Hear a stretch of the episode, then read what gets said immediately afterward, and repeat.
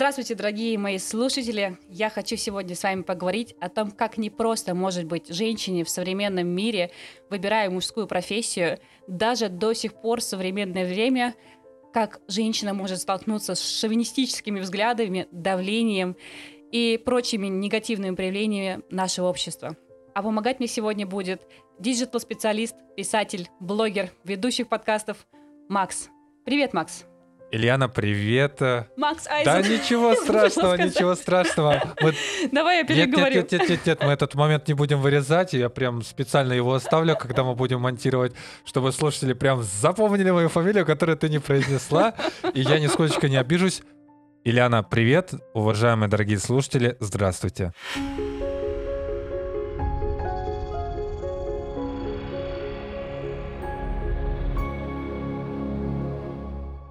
Скажи, пожалуйста, когда-нибудь ты слышал от своих знакомых девушках, женщинах, что их давили и не пускали в профессию? Честно сказать, вот если взять вот и посчитать вот на каждый десяток, то в каждом десятке таких найдется половина, которые будут говорить, что вот не дает девушкам возможностей, ущемляет их в правах, это дискриминация и тому подобное. И на каждый десяток ты всегда найдешь одну-две феминистки, которые будут доказывать то, что женщины такие же, как и мужчины, им суждено служить в армии.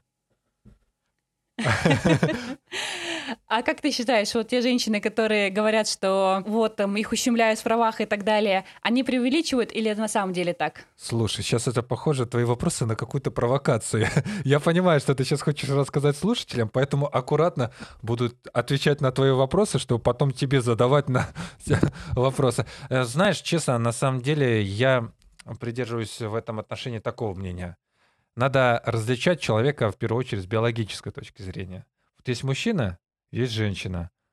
Есть, э, как там вот врачи говорят, буквы такие-то там, XX, XY, или как-то так, я сейчас вот это не, неправильно, может быть, скажу. И все, все. Остальные, как и все, поэтому, да, девушки должны служить в армии.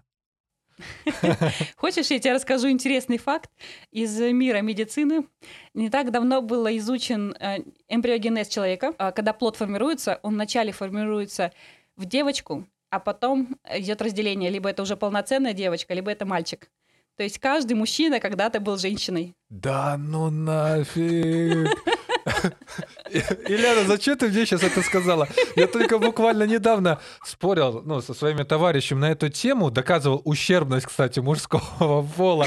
И тут ты сейчас еще даешь мне такой факт, который, который даже самому мне было обидно услышать сейчас. Ну, в том смысле, не то, что я ничего не имею против девушек и женщин, это понятное дело, я имею в виду то, что как бы мы и так слабые, вот, и природа над нами вот, вот так вот нас поставила в неудобное положение, начиная вспоминать что делает самка богомола самцом и как делают слонихи, когда рожают слоненка. Но слушай, а как это все-таки у тебя проявляется в профессии? И вот ты же вот вначале сказала, вот сейчас расскажешь, расскажи нам, мы хотим это все-таки услышать, как, как это происходило лично у тебя и лично в твоей профессии.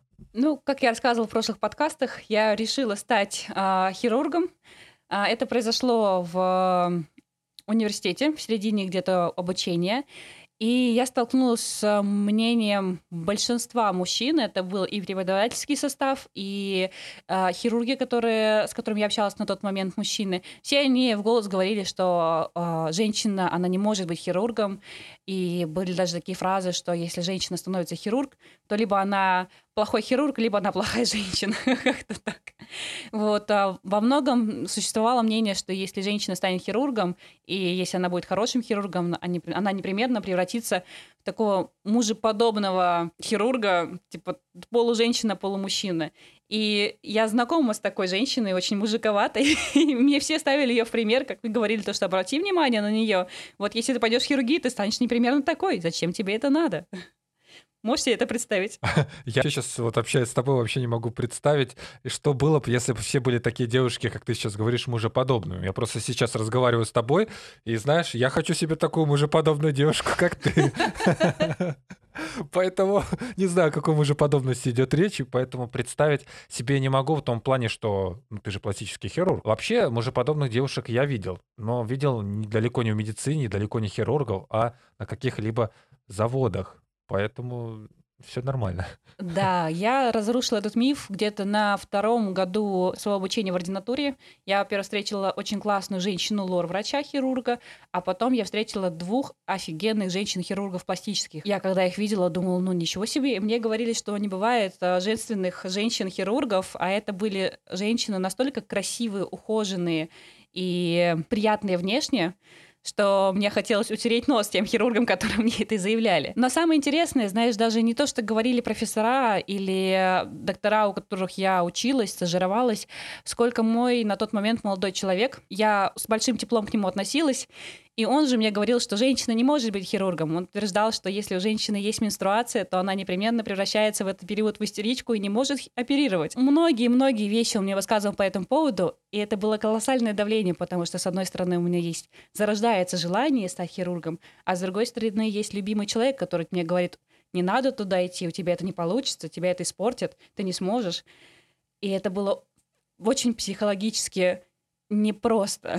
И знаешь, я тебе даже добавлю чуть-чуть, возможно, тебе в этом смысле и повезло реализовать себя как пластического хирурга, потому что непринятие со стороны дает еще больше энергии. Если ты в нужное русло ее направляешь, то, блин, ты лучший пластический хирург. Запустила подкаст, и сейчас у тебя все идет вперед.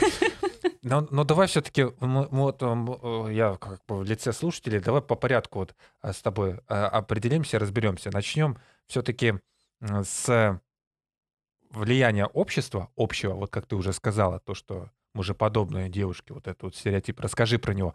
А потом расскажи нам, пожалуйста, про то, как это было лично у тебя в семье и в отношениях. Я могу сейчас это немного разделить. Вот со стороны э, общества давление как бы более массовое было, э, но менее сильное. То есть, ну, гуляло такое мнение, что женщина не может быть хирургом. Если кто-то у нас из девочек заявлял в группе, что я хочу пойти в хирургическую область, а мужчины-преподаватели на это смотрели, ну, как бы с презрением на такое решение. Могли студентку завалить на экзамене специально, чтобы утереть ей нос и показать, что она не хирург. А, относились к девочкам, ну, как бы так, там, во многом, если девчонки не заявляли, что они хотят хирургии, а, к ним говорили так, типа, вот, ну ты издай экзамен хотя бы на троечку и, и иди отсюда, а вот с мальчиками мы поговорим. И это было, конечно, очень обидно.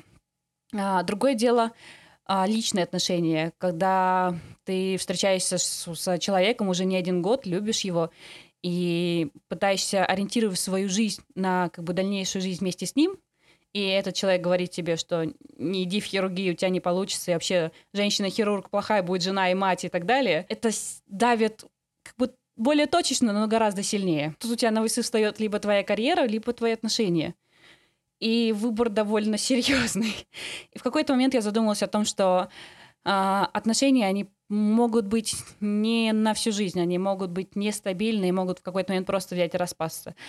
И это будет, наверное, большой крах, если эти отношения разрушатся, ну, мне так казалось. И я еще останусь не тем специалистом, которым я хочу быть, и буду на нелюбимой работе. Но меня в этом плане очень сильно поддерживала семья, мама, меня верила, сестра. И это мне давало очень большую опору в противовес всему миру и, и своему молодому человеку. В результате я все-таки пошла в хирургию. Молодой человек мне сказал, что я полная дура, и что у меня ничего не выйдет. Ну, что ж, наши отношения распались где-то через год после поступления моего в ординатуру. Удивительно, но карьера потом пошла вверх. И, как ни странно, мне все складывалось в моем пути очень хорошо, мне легко давалось. Как только мне давали в руки операцию, даже какие-то этапы по, ну, во время обучения, у меня шло все абсолютно гладко. И когда я начинала планировать свои первые операции, настолько все легко получалось, что во многом были многие удивлены, и было недовольство со стороны ординаторов мальчиков. С этим тоже пришлось столкнуться.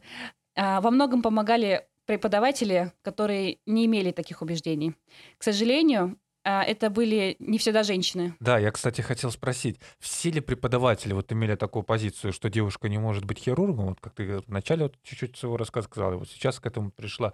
И, блин, как на это реагировала, допустим, вот начальство свыше, которое вот, ну, ты куда-то об этом кому-то говорила, что вот смотрите, что делает преподаватель. Я девушка, он считает, что из меня не выйдет хирург. Что творится? Ну как, как это было? А, если бы я пожаловалась кому-то бы свыше, нам давно бы только посмеялись бы. Открыто это обычно не высказывается. Сильное давление э, в открытую не идет. Но, может быть, где-то из-под тяжка. Я раньше думала, что надо идти учиться к женщине. Если женщина стала хирургом, она другую женщину научит.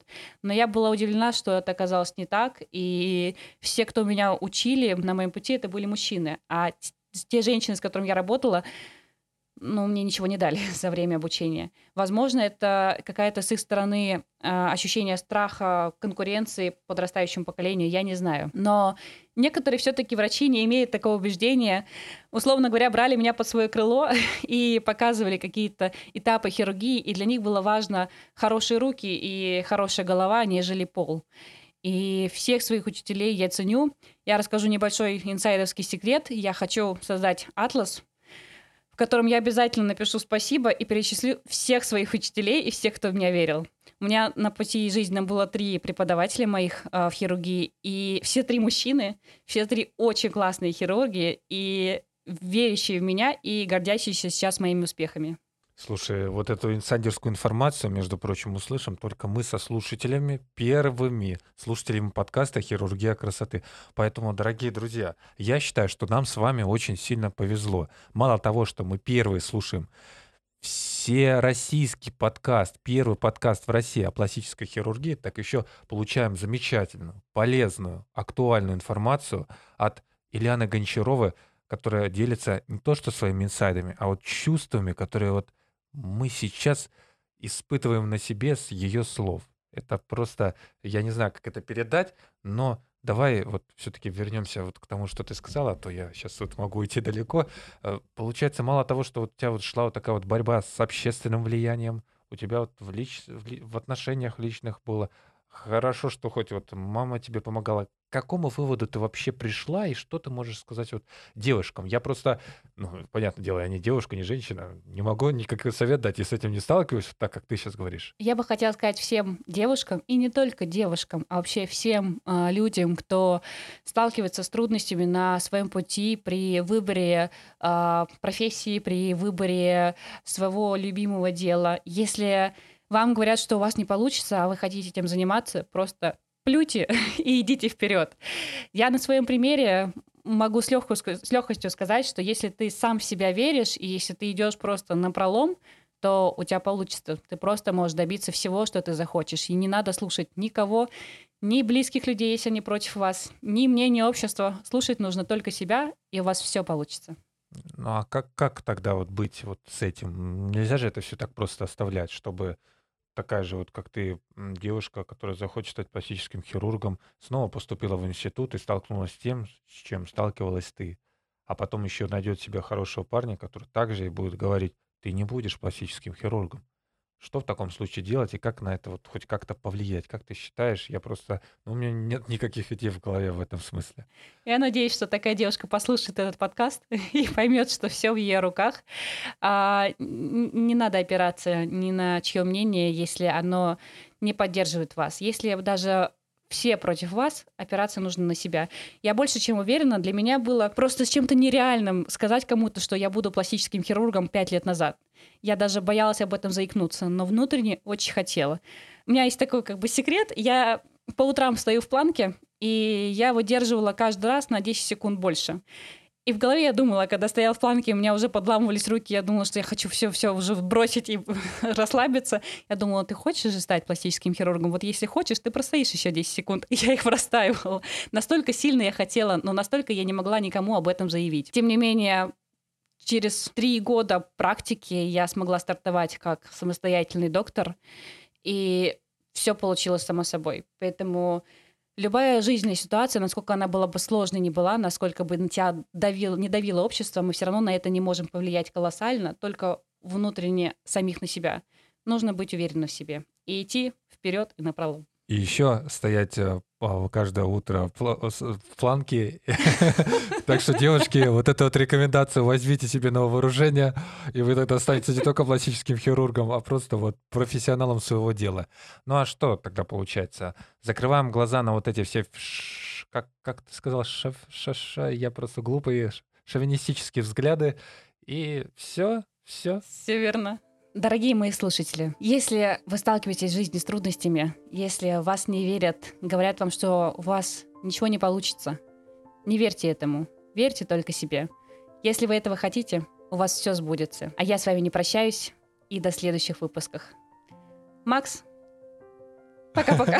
Ну, да, все, все, все, все нормально, все нормально. Ты просто сейчас раз говори, Макс, а ты можешь не прощаться. И все, и подкаст мы отрубаем. Давай так, давай, давай, давай нет, перезапишу. Нет, не надо перезаписывать. Мы прям так этот выпуск и оставим, чтобы слушатели понимали, насколько ты открыта перед ними и не стесняешься того, что сейчас произошло.